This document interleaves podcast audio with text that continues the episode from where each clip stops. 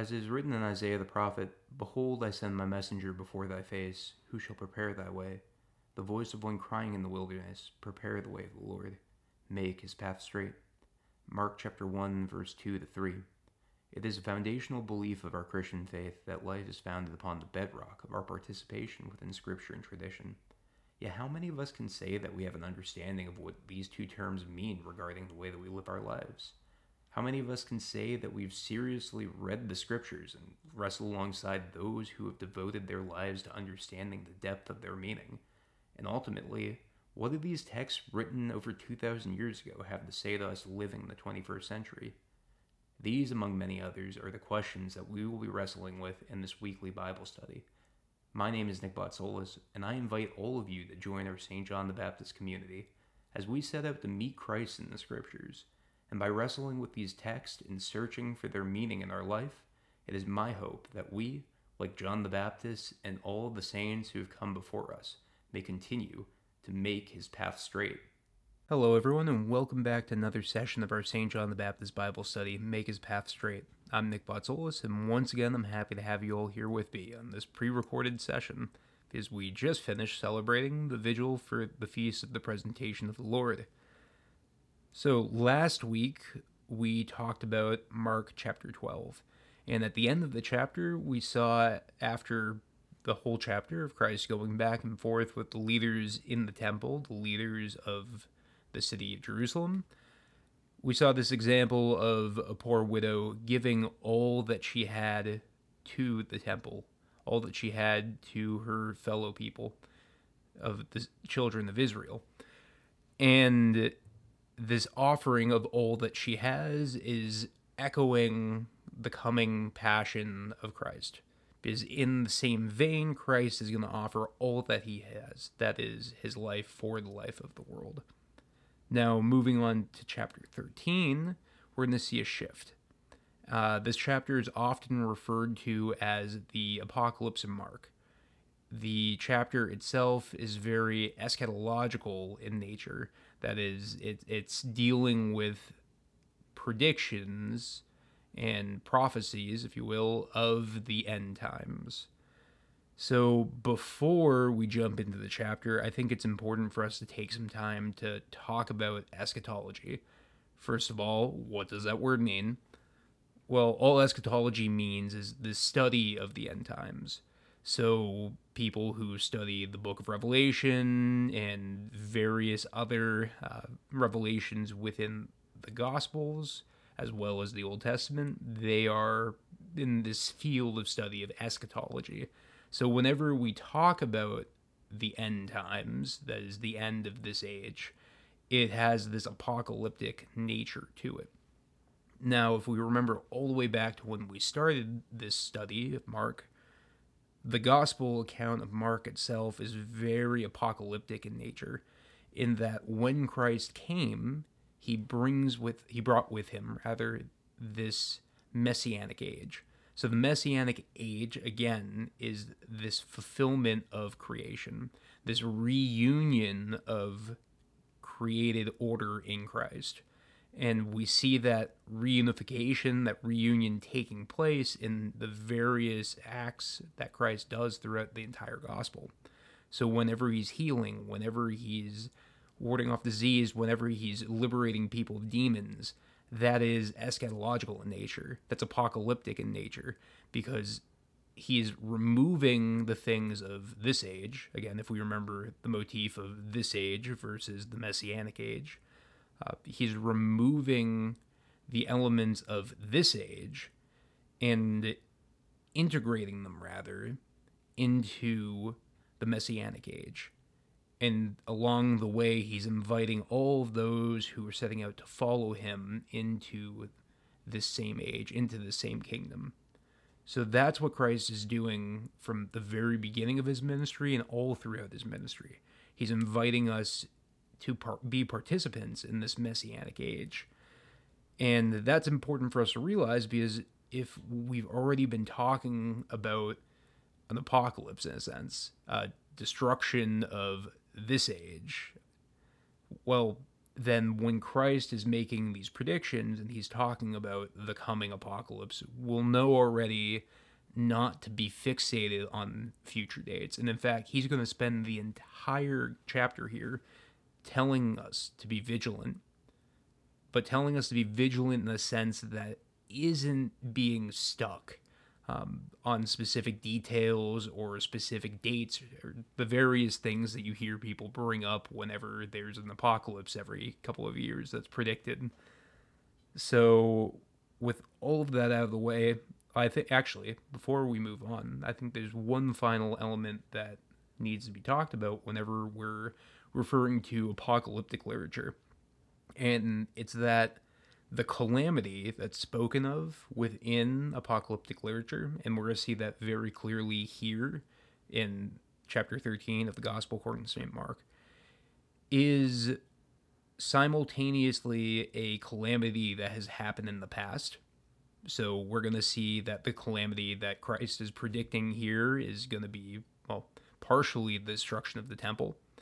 So that is a historical event that happened. The second aspect is the calamity that we all experience in the present. Life has no shortage of heartache. And each and every one of us will have to experience some form of suffering at some point in our life. So, the recognition here is that there will be that calamity, that will be that calamity in our present life as well as there's always going to be that coming calamity. There's always going to be that coming hardship that's on the horizon. So, whenever we're talking about apocalypses within a scriptural tradition, it's kind of embedded within these three forms. So, there's the historical, there's the past apocalypse that reminds us that, okay, things like shaking up the world happen very often throughout history. There's the present calamity that many of us will experience and possibly are experiencing right now. And then there's always the coming calamity as long as we are still existing in this age. Because destruction and calamity and all of these awful things that we talk about, whether it be floods, whether it be earthquakes, you name it, are a result of sin uh, which is intrinsic within this age. This age is ruled by evil spirits, in the sense, as we've talked about throughout the entire gospel. And if that's the case, well, they're going to do everything that they can to hold on to control of what they perceive to have control over. And in fact, we're going to see throughout this chapter, they are going to become even more reactionary towards the coming messianic age because as they see the Messiah coming, they know that their battle has been lost, yet they're still around until that final judgment. So rather than going peacefully, they're going to try to hold on and be kicking and screaming the whole way. So, with all of that out of the way, I think it's time for us to move on into the chapter, beginning with verse 1. And as he came out of the temple, one of his disciples said to him, Look, teacher, what wonderful stones and what wonderful buildings. And Jesus said to him, Do you see these great buildings? There will not be left here one stone upon another that will not be thrown down. So, to set the stage a little bit, what we see here is Christ is leaving the temple. And he's leaving the temple for the last time. And as he's passing out of the temple, one of his disciples looks back and marvels at the architecture behind them. How wonderful is the temple? And Jesus says to him, Yes, the temple is wonderful. Yet, what is coming? Well, what's coming is utter destruction, where there will not be a stone upon another that will not be thrown down from these great buildings. And this sounds kind of harsh. Why would Christ make this prediction and just kind of leave it there? Well, if we remember what was happening in the prior chapter, in the chapter before, as Christ comes into the temple and as he's debating with the various leaders of the day, we see that something's rotten in the state of Denmark. We see that there's something that isn't right within the temple. The people don't have their priorities on straight. And you see that immediately in the beginning when Christ casts out the money changers and the people doing trade. The reason that he does that is because the priorities that are going on in the temple are not being aimed in the right direction. Their priorities rather are filling their wallets rather than repentance and remission of sins for the world. So rather than using the temple for what it was intended for, we see that it's being misused, and for that reason, its destruction will come. And that destruction isn't some wrath or vengeance, rather, it's the reality of sin. So, again, if we talked about before, as we've talked about before, sin is basically the ramifications of our negative actions. So, whenever we deviate from the way, whenever we do something that's wicked or evil, or even just bad in some lesser sense, well, all of those actions have uncountable reactions that come along. And those can reverberate not only through our life, but they can also affect the lives of others. So, as we see these continual reverberations of negative actions, what happens is the very structure of our life can begin to become brittle and start to fall apart. And that's what you see happening in the temple. The temple is a building, it's built with an intent, and that intent is for it to be a dwelling place of God. Yet, if that intent is not being met, if our actions do not match the words that we're saying, well, we're invalidating, in the sense, the space. You can't put God in the box. God willingly, in the Old Testament, chooses to be in the temple in the same way that he willingly takes flesh and dwells among us in the person of Christ.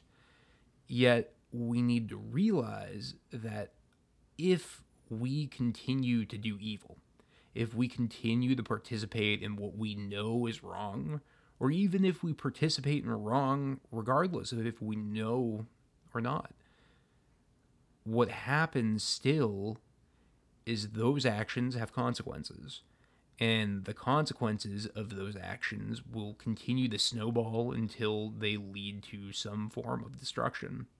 So when the temple is destroyed, again, it's not God sending the Romans in to smite the Jews because they were bad. Rather, our actions, or the actions also of the people of that time, have consequences. And after there's an attempted revolt, what happens is the Romans come in and they destroy the temple. So, this is what Christ is predicting. So, moving along to verse 3 And as he sat on the Mount of Olives opposite the temple, Peter and James and John and Andrew asked him privately, Tell us, when will this be? And what will be the sign when these things are all to be accomplished? And Jesus began to say to them, Take heed that no one leads you astray. Many will come in my name, saying, I am he, and they will lead many astray. And when you hear of wars or rumors of wars, do not be alarmed. This must take place, but the end is not yet. For nation will rise up against nation, and kingdom against kingdom. There will be earthquakes in various places. There will be famines. This is but the beginning of the birth pains. So, what we see here in this section is the beginning of Christ's prophecy. And Christ begins this prophecy by going out to the Mount of Olives. And the Mount of Olives, as we talked about a few chapters ago, seems to be Christ's point of, uh, of congregation. It seems to be their home base.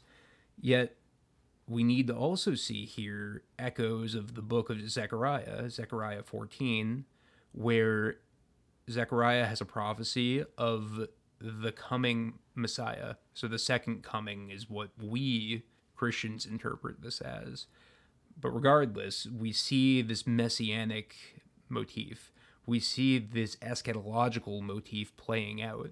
And that's already setting the stage for us to say, okay, everything that's coming is going to be apocalyptic in nature. And we also see this further fulfillment take place with the four individuals who are there. Because if we realize that Christ is the Logos, who in the beginning brought all in the creation, who is currently in flesh in dwelling among us here in the Gospels, well, then we understand that if that motif exists of fulfillment, that is, of the same person being in the beginning, the middle, and the end, so he's also the coming one. Well, we as we see Peter, James, John, and Andrew, who were the first called in the beginning of this gospel account, we also see another echo of the eschaton. Uh, so these are basically motifs setting the stage here. The Mount of Olives is reminding us of Zechariah 14, where we see this prophecy of the second coming, this prophecy of the coming one. Yet, in bringing the apostles who were first chosen, we're also doing a callback to the beginning, the beginning of this gospel account, which reminds us that, hey, there's fulfillment taking place here. We need to realize that the words that are being presented to us have that apocalyptic fulfillment in their nature as all of Christ's words do. But that specifically is something that we see Mark, the evangelist, trying to draw our attention to. So he's basically telling us to be attentive by showing us all these various motifs. And that attentiveness is continued to be expounded upon by Christ when he says, Take heed that no one leads you astray. In this list that he gives of struggles that Christians are going to face. Basically, what this is, is a list of the realities that we are going to participate in if we are trying to live in this life in Christ. We're going to deal with minor hardships. There are going to be many who try to lead us astray. There's going to be a lot of things that vie for our attention and try to pull us away from the path that we're called to go down. That is the path towards life in Christ. And if that's the case, what Christ is telling us here is to be attentive. And in fact, this is the motif that he has throughout this entire chapter. He'll tell us, take heed, be attentive, and he'll capstone this entire chapter by telling us to watch, because we don't know the time nor the season when the Son of Man will return. We don't know when the end will come. Yet, as Christians, we're called to be participants in the end, in a sense, because we are living both in this age and the age that is to come. We are participants in the age that is to come, while we are physically living in this age. So, if we again remember that motif of the Messianic age versus this age, we'll see that the hardships and the struggles and the evils that we'll suffer in this age pale in comparison to the fulfillment that comes in the messianic age, which the saints who are seated in glory participated in not only in this life, but are now eternally participating in in the life to come. Yet, we see at the very end here where Christ lists off nat- natural disasters in line with again all of these hardships that will try to divert the attention of the faithful that these are merely birth pains or the beginning of birth pains. And what he means there is that before well before you actually give birth although i don't know about giving birth from experience the labor pains come along. So the pain means that the end is coming, but it's not there yet. The birth has not fully taken place. So, in the same way, these struggles and these hardships that we deal with in this world are not the end. They're not that final hardship, and they're not that final joy, rather, of a child being born, that final joy that we're going to see of the second coming of the Messianic King. But what they are are reminders for us to be vigilant and to be attentive. So, all throughout the section, this again is what Christ is going to continue to draw our attention towards our attentiveness. We need to be attentive so that way we don't fall from these minor annoyances, these minor pains. And I say minor, not in that earthquakes and famines and calamities are minor hardships, but rather they're minor in comparison to the torments that we're going to see the Christians of the first century and on suffer. Because we can't forget that from the very beginning of Christianity, there was martyrdom, there was witness, and that will be expounded upon further within this chapter. So, moving on to verse 9 But take heed to yourself, for they will deliver you up to councils, and you will be beaten in the synagogues, and you will stand before governors and kings for my sake, to bear testimony before them. And the gospel must first be preached to all nations. And when they bring you to trial and deliver you up, do not be anxious beforehand what you are to say, but say whatever is given you in that hour. For it is not you who speak, but the Holy Spirit. And brother will deliver up brother to death, and the father his children, and children will rise up against parents and have them put to death. And you will be hated by all for my name's sake, but he who endures to the end will be saved. So within this section, we see a further expounding upon what's going to happen to the Christians, what's going to happen to all who decide to take on this life in Christ. If Christ had to die and to suffer, Christians are called to do the same. And if we look through church history and if we look through the lives of the saints, what we can realize is that this isn't done in vain. This isn't done stupidly.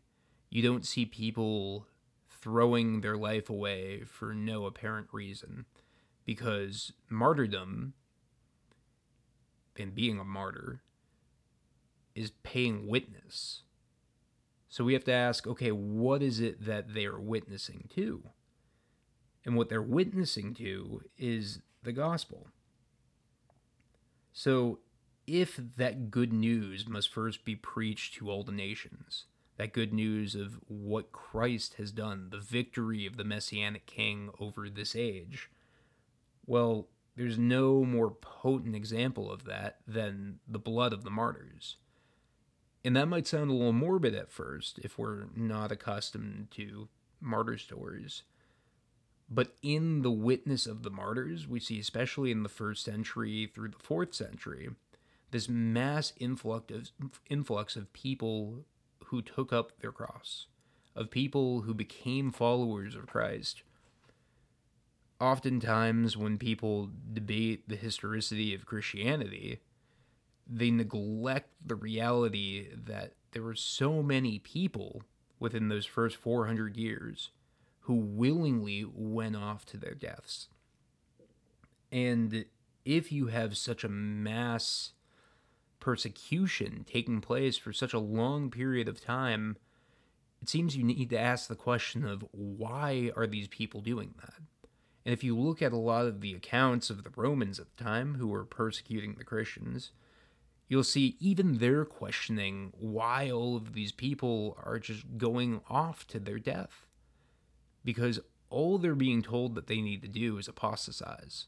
That is, all that they're being told they need to do is give up this Jesus that they pray to and pray to one of the pagan gods.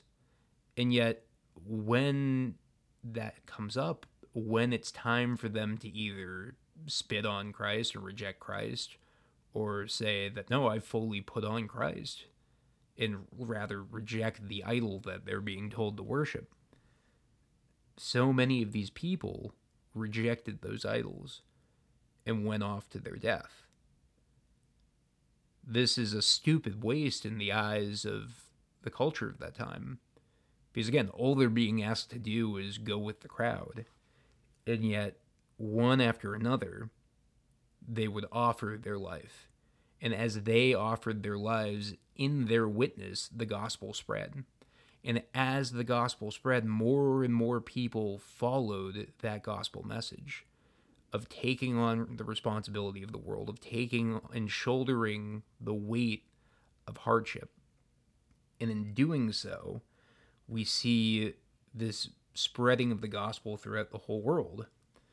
And we need to remember that even though Christ here is saying that brother will turn against brother, father against child, and children against parents, he's saying here that there's going to be this animosity that will grow between even close close family members when we're brought before tribunals, when we're brought before those who are going to persecute us, when we're brought before whatever hardship is coming our way rather than freaking out and trying to figure out what it is that we're going to say.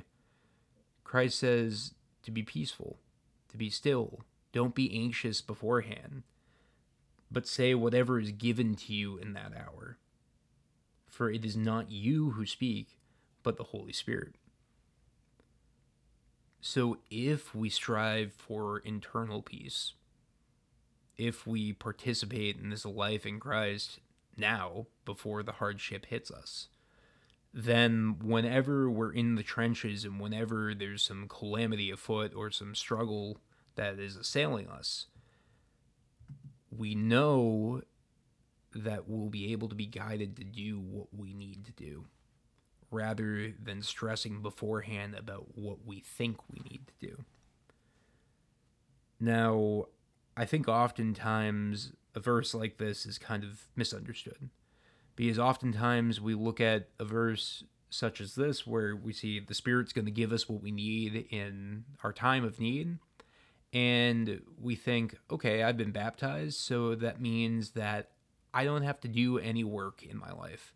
I don't have to prepare for what could be coming on the horizon. I don't have to study for the test. I don't have to prepare for my interview because the Spirit's going to give me what I need. Yet that is not the case.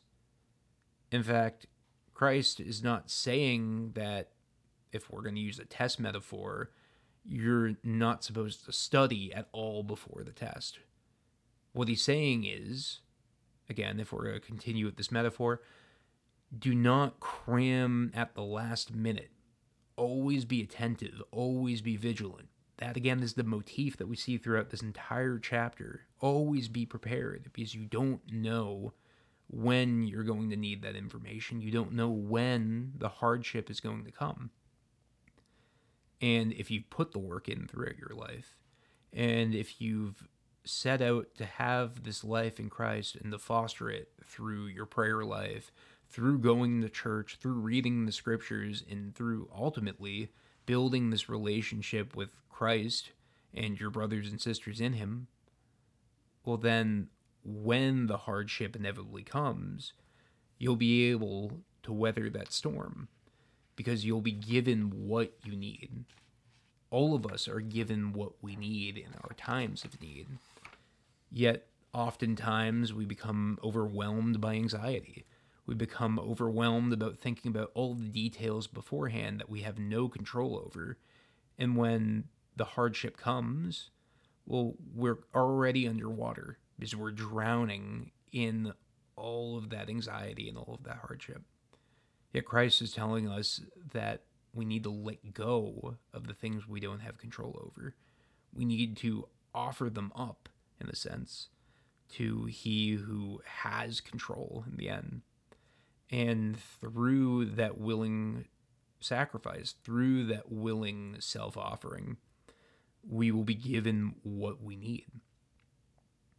So, moving on to verse 14. But when you see the desolating sacrilege set up where it ought not to be, let the reader understand. Then let those who are in Judea flee to the mountains.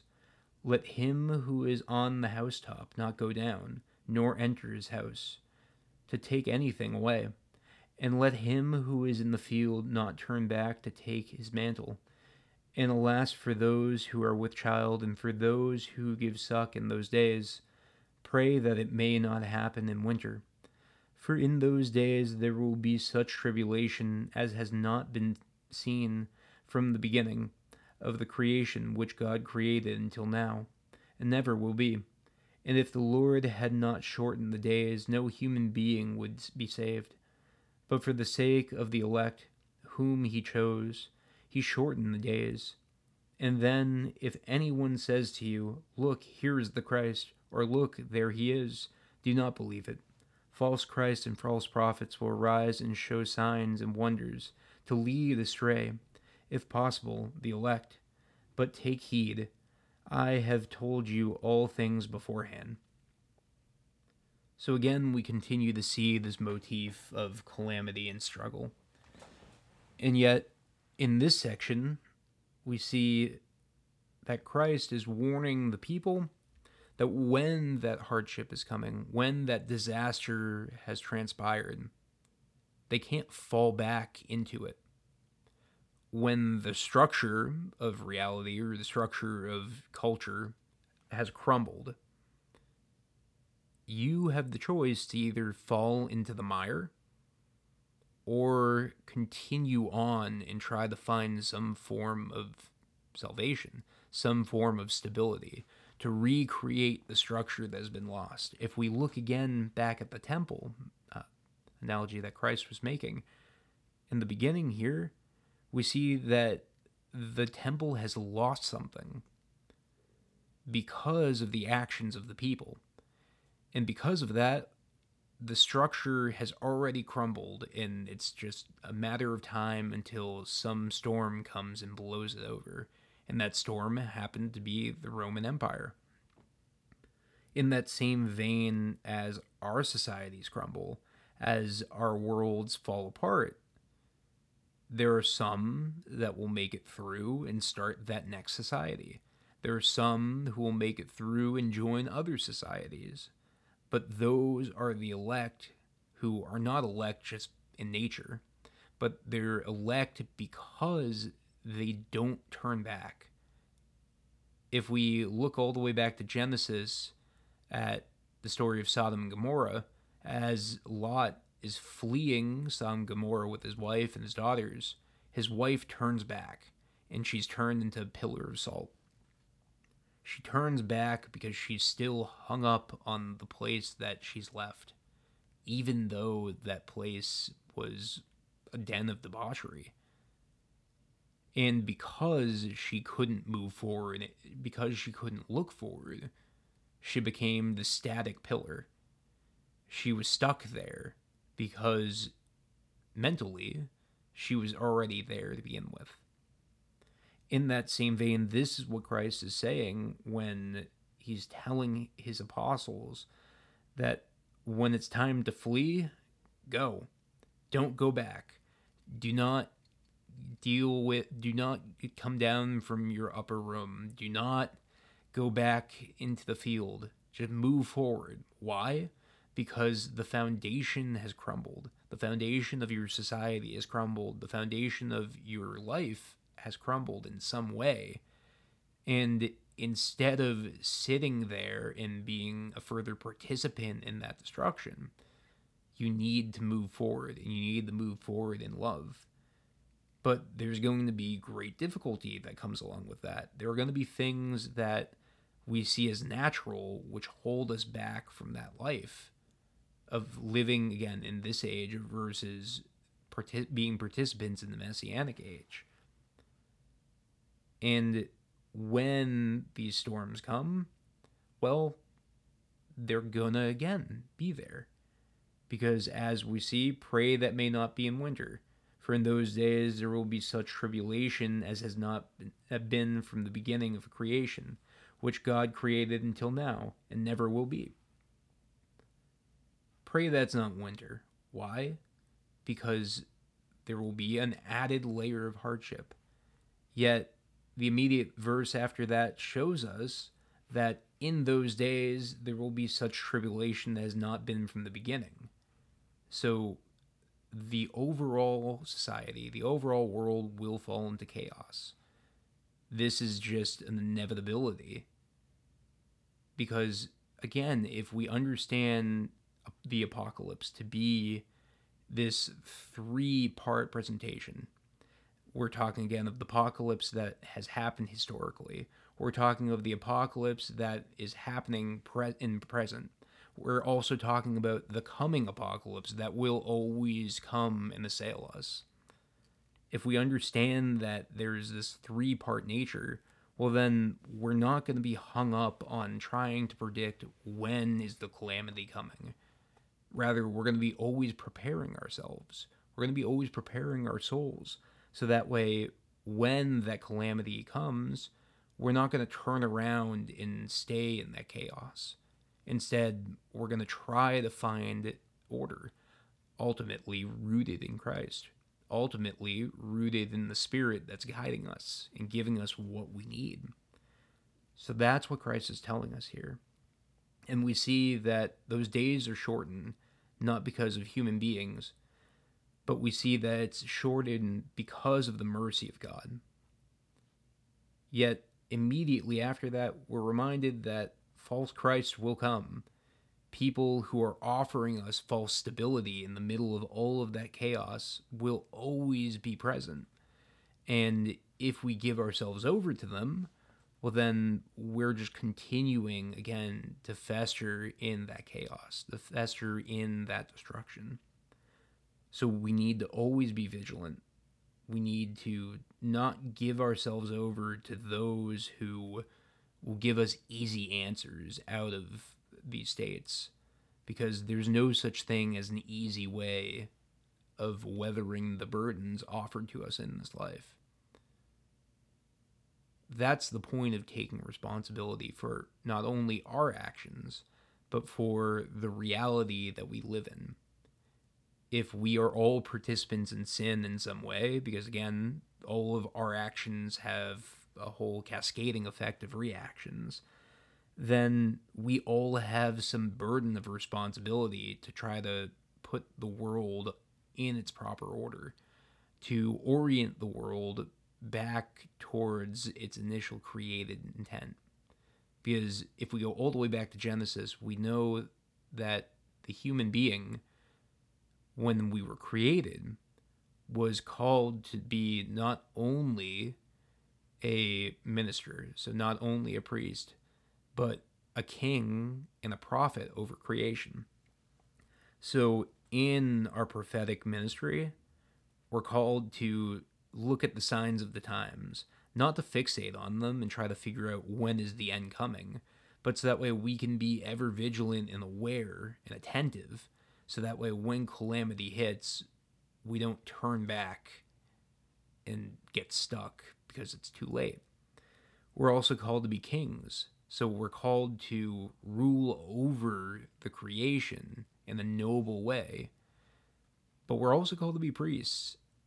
And in that priestly ministry, we're called to minister to creation. We're called to minister to not only one another, but we're called to minister to the world writ, large.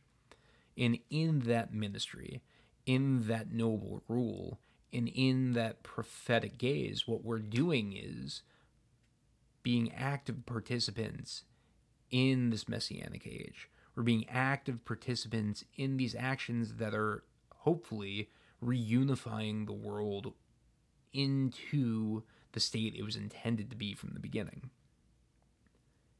That's what we are called to do.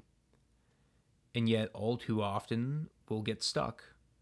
We'll get fixated will hold on to some aspect of life and miss the whole of what it is we're being called to do, of what it is we're being pulled to do.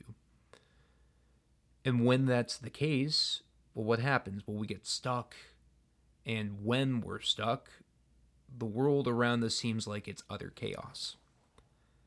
Yet order comes from journeying onward order comes from moving forward in this journey that is our life.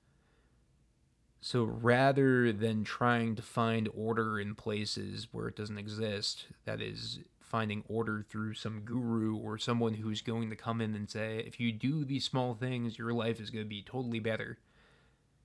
We need to realize that true order comes from participating in this life in Christ, which is rooted in, honestly, a relationship. It's not rooted in some tyranny.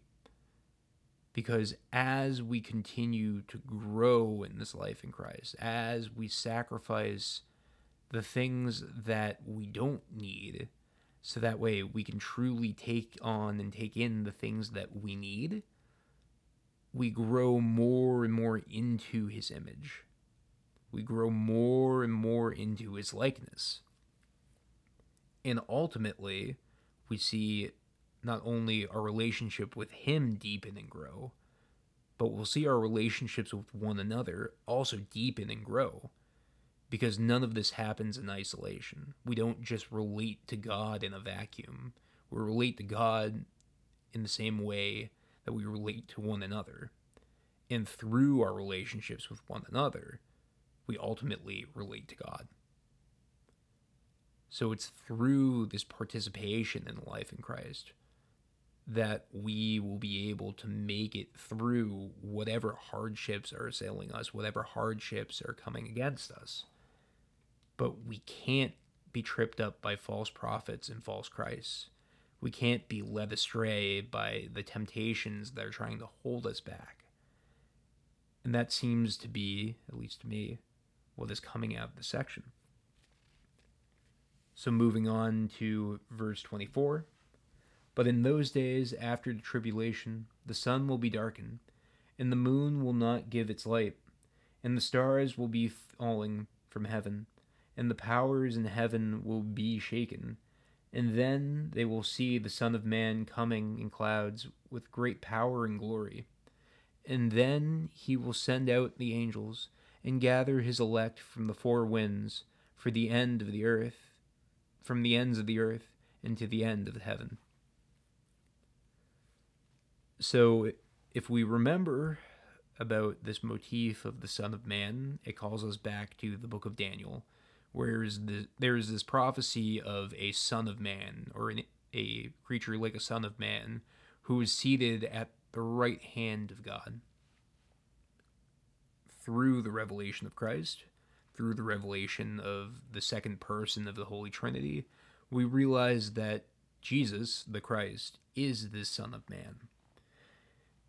And what we see here is that the world in his second coming will be put into this primordial state. The sky will be darkened. The moon will not give light. The stars will be falling from heaven, and the powers in the heavens will be shaken. If we remember the Genesis account, if we remember the creation narrative, there was utter darkness. The world was dark and void, and in this state of primordial chaos before it was created. And yet, in the beginning, we see the Logos. In the beginning, we see Christ. And the the image that we have here is of Christ's light, because when the Son comes in the clouds with great power and glory, then he will send out his angels and gather his elect from the four winds, from the ends of the earth and the ends of the heavens. So when the Son of Man comes, there is going to be this experience that is universal in nature.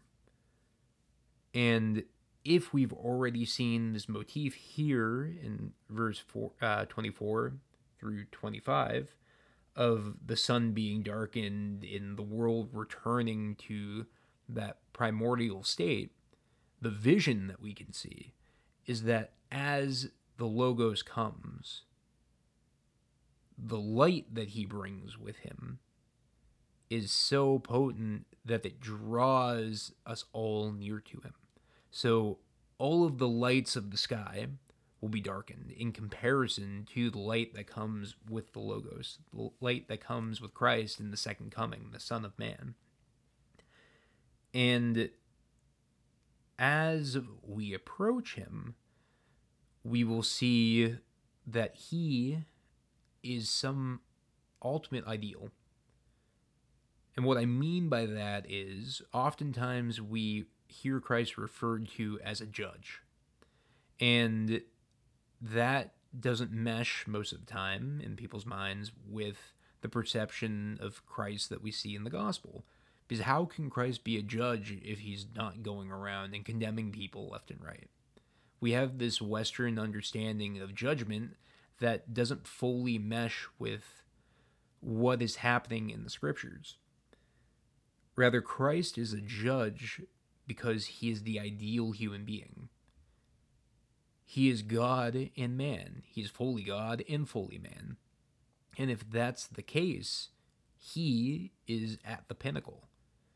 In fact, if he's the creator of all, who in the beginning brought all into creation, in that original primordial chaotic state, well, then that shows us that even in the beginning, he reigned supreme. Even in the beginning, he had this nature of being the ideal.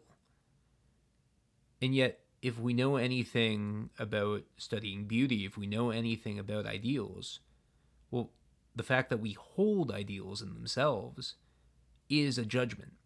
Because if we say that something is ideal, we're saying that we are lesser in comparison to it. So if Christ is the ideal human being, and we are going to be in the second coming confronted with him without the barriers and without the things that we experience in this age, well, then that ideal is going to be a judge. Because if we didn't set out our entire life to be participants in Christ, and to be in this authentic relationship with Him and one another, well, then when we are confronted by that reality, and when we are no longer able to hide ourselves from that reality, our experience of that reality will be either an eternal torment or eternal bliss. And that's not because Christ is sitting there with a gavel waiting for us to come through so he can go over our book of all of the bad things that we did and say, well, you go to heaven or you go to hell. That's not the narrative at all. But rather, our heaven or our hell is the experience of participating ultimately in Christ and being enmeshed back into the Holy Trinity, being brought into the heavenly kingdom. So, if we are participating in this life in Christ now. We're laying the foundation so that way we'll be able to participate in the life to come. But if we are neglecting this participation in this life now, well, when it's forced upon us, that experience will not be pleasant. So, moving along, because I think I'm lacking a lot of clarity in today's session. Verse 28 From the fig tree, learn its lesson. As soon as its branches become tender, it puts forth its leaves. You know that the summer is near. So also, when you see these things taking place, you know that is near. At the very gates, truly I say to you, this generation will not pass away before all these things take place. Heaven and earth will pass away, but my words will not pass away. So, in the symbol of the fig tree, we see again that Christ is talking about the signs of the times in the same way that the people know the summer is near when the fig tree is in bloom. When you see all of these signs and all of these wonders, you'll know that the end is near. But as we've talked about again and again here in this section, the end is always near. We are always called to be vigilant. We are always called to be participants in this messianic age. And that's why Christ will say, Truly I say to you, this generation will not pass away before all these things take place. Heaven and earth will pass away, but my words will not pass away. Oftentimes, people misinterpret this section and they say that the Christians of the early church were all wrong because they were told that the generation would not pass away before all these things take place. So they were all waiting in vain for Christ to come, and yet after a generation or two goes by where Christ does not return, that's when we have to build all of these theologies. This isn't the case for our faith. Because when Christ says, Truly I say to you, this generation will not pass away before all these things take place, he is telling us that this generation is not the one which he's been referring to this whole time. When he says this generation, he's not referring to this age. Rather, he's referring to those who have fought the good fight, those who have taken on this life in Christ, who are being led by the Spirit, who are giving witness of the gospel. And we see that because Christ says that his word will not pass away, even though heaven and earth will pass away. So even the material and the immaterial pale in comparison to God's word. And if we're guided by his word, if we're guided by his logos, then we too will not pass away because we will be part of the generation of the messianic age. But if we neglect his word, and if we decide rather to live for our own self rather than being brought into this inner fold, into this kingdom, governed by the Logos who in the beginning called all, including us, into creation, well, then we'll be leading lives oriented towards destruction. So when heaven and earth pass away, that is when the material and even the immaterial begin to deteriorate. If we have not strived for something higher, then we too will experience that deterioration rather than that ultimate reunification. So, moving on to verse 32 to finish this chapter. But of that day or that hour, no one knows, not even the angels in heaven, nor the Son, but only the Father. Take heed, watch, for you do not know when the time will come. It is like a man going on a journey when he leaves home and puts his servants in charge, each with his work, and commands the doorkeeper to be on watch. Watch therefore, for you do not know when the master of the house will come, in the evening or at midnight or at cockcrow, or in the morning, lest he come suddenly and find you asleep. And what I say to you, I say to all watch. So Christ ends this chapter telling us to be attentive. He ends with the statement of watch. And the reason why he's telling us that we need to be attentive is because we're never going to be able to divine the time in which he's going to return. We're never going to be able to discern when the Son of Man will come. And we see something very interesting here in verse 32, and it's that not even the Son knows, but the Father alone. And uh, people can get very confused here because they'll say things like, well, hey, it seems that the Son is separate from the Father in this regard. But the reason why the Son doesn't know is because Christ has two natures. He has a human nature and a divine nature and those are fully interwoven and those are fully experienced. Again, he is fully God and fully man, as we've talked about time and time again.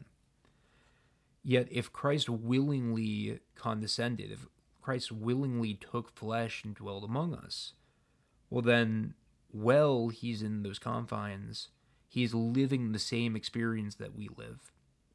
So, if in this moment Christ doesn't know when he's going to come again. For only the Father knows. That's because he has willingly restrained himself so that way he can have that same experience that we have. So when he tells us earlier not to be anxious beforehand, he is saying that as someone who is capable of experiencing anxiety. He's not just telling us, hey, don't do this natural thing because, you know, that's bad for you guys to do, but I'm God, so it's okay. I have no experience in this. As we're going to see in the coming chapters, he's going to experience agony. He's going to experience hardship. He's going to experience the desire of his humanity to flee and ask he will ask the father for the cup to pass from him the cup of his coming suffering but what's important here is that we realize that ultimately Christ takes up his cross. Ultimately Christ dies for the life of the world. And that's because he was ever vigilant. He was vigilant for when the time had come. We don't see him go off to his passion immediately at the beginning of the gospel. Rather, he goes and ministers, and during that time, he is deciding when the time is right for him to go off to his passion. And as we remember from chapters prior, the minute that Christ defines that time, the minute that Christ knows that it's time for him to go to Jerusalem and the path has been set for him to go to his passion, he moves absent mindedly down that path. He's not going from town to town doing all of the healings that he did in prior sections. Rather, he has a mission, and it's time for him to move single mindedly rather than absent mindedly down that path so that way he can offer his life for the life of the world. So, as Christ participated in that same vigilance that let him know that it was time for him to go and offer his life, we too are called to watch. But we're not called to watch in the sense that we're walking around and we're telling people the end is nigh, I saw all of these signs, or I had this vision, and that revealed to me that the end is coming you may have visions, you may have experiences of calamity, but that's not meant for you to be u- to use as a cudgel against others. Rather, we're called to be attentive so that way we can do what is right when there's going to be overwhelming wrong assailing us. So way we can move towards Christ when everyone else is falling away. And ultimately, that's why we're told to watch. Because the calamity is always coming. As well as we're always participating in some form of hardship. And in the past, if we look through history, we know that there's always going to be some form of hardship that will assail us. So we need to realize that when we talk about eschatology, the end times, from a Christian perspective, we're not talking about some prophecy of the destruction of this world ultimately. Rather, what we're talking about is the continual calamity that we experience in this life because of the fallenness of this world that will ultimately be taken away when Christ comes again and reunifies the world to him. That is ultimately why he's telling us to be vigilant. So that way, when he comes again and we experience him as this judge, as this ideal human being, we will not be burned by that experience. We will not be burned by his love, but rather since we put the work in in this life, the hope is that we will be able to be participants in that love and experience that as an endless joy. So, thank you all for dealing with my ramblings this evening, and thank you all for listening. And until next time, I will talk to you all later. Thank you all for listening to this session of Make His Path Straight, a St. John the Baptist Bible study. Just as a reminder, the point of this Bible study is to invite each of you to gain a deeper appreciation and understanding of the Scriptures. So, in the coming week, I invite you to take some time to read over the text we have just delved into, to see for yourself the depth of meaning that can be presented to us. If you're interested in the sources I'm using for the study, links to the full list of pertinent books can be found in the description of the session. Last but not least, as we've been discussing in the Bible study, the scriptures are not separated from our lived tradition as Orthodox Christians. So, if you'd like to gain a deeper understanding of what it is to participate in these texts and live a life that Christ calls us to live in the scriptures, I invite each of you listening to join our St. John the Baptist community here in Boston South End each Sunday for Orthros starting around 8:30 a.m. and the Divine Liturgy starting around 9:45 a.m. If you don't live in the Boston area, no worry. I've also linked in the bio the directory of Greek Orthodox churches as a resource so that you can find Orthodox churches near you. As always, thank you for listening, and may St. John the Forerunner give us strength as we all set out to draw near to Christ and make his path straight. Amen.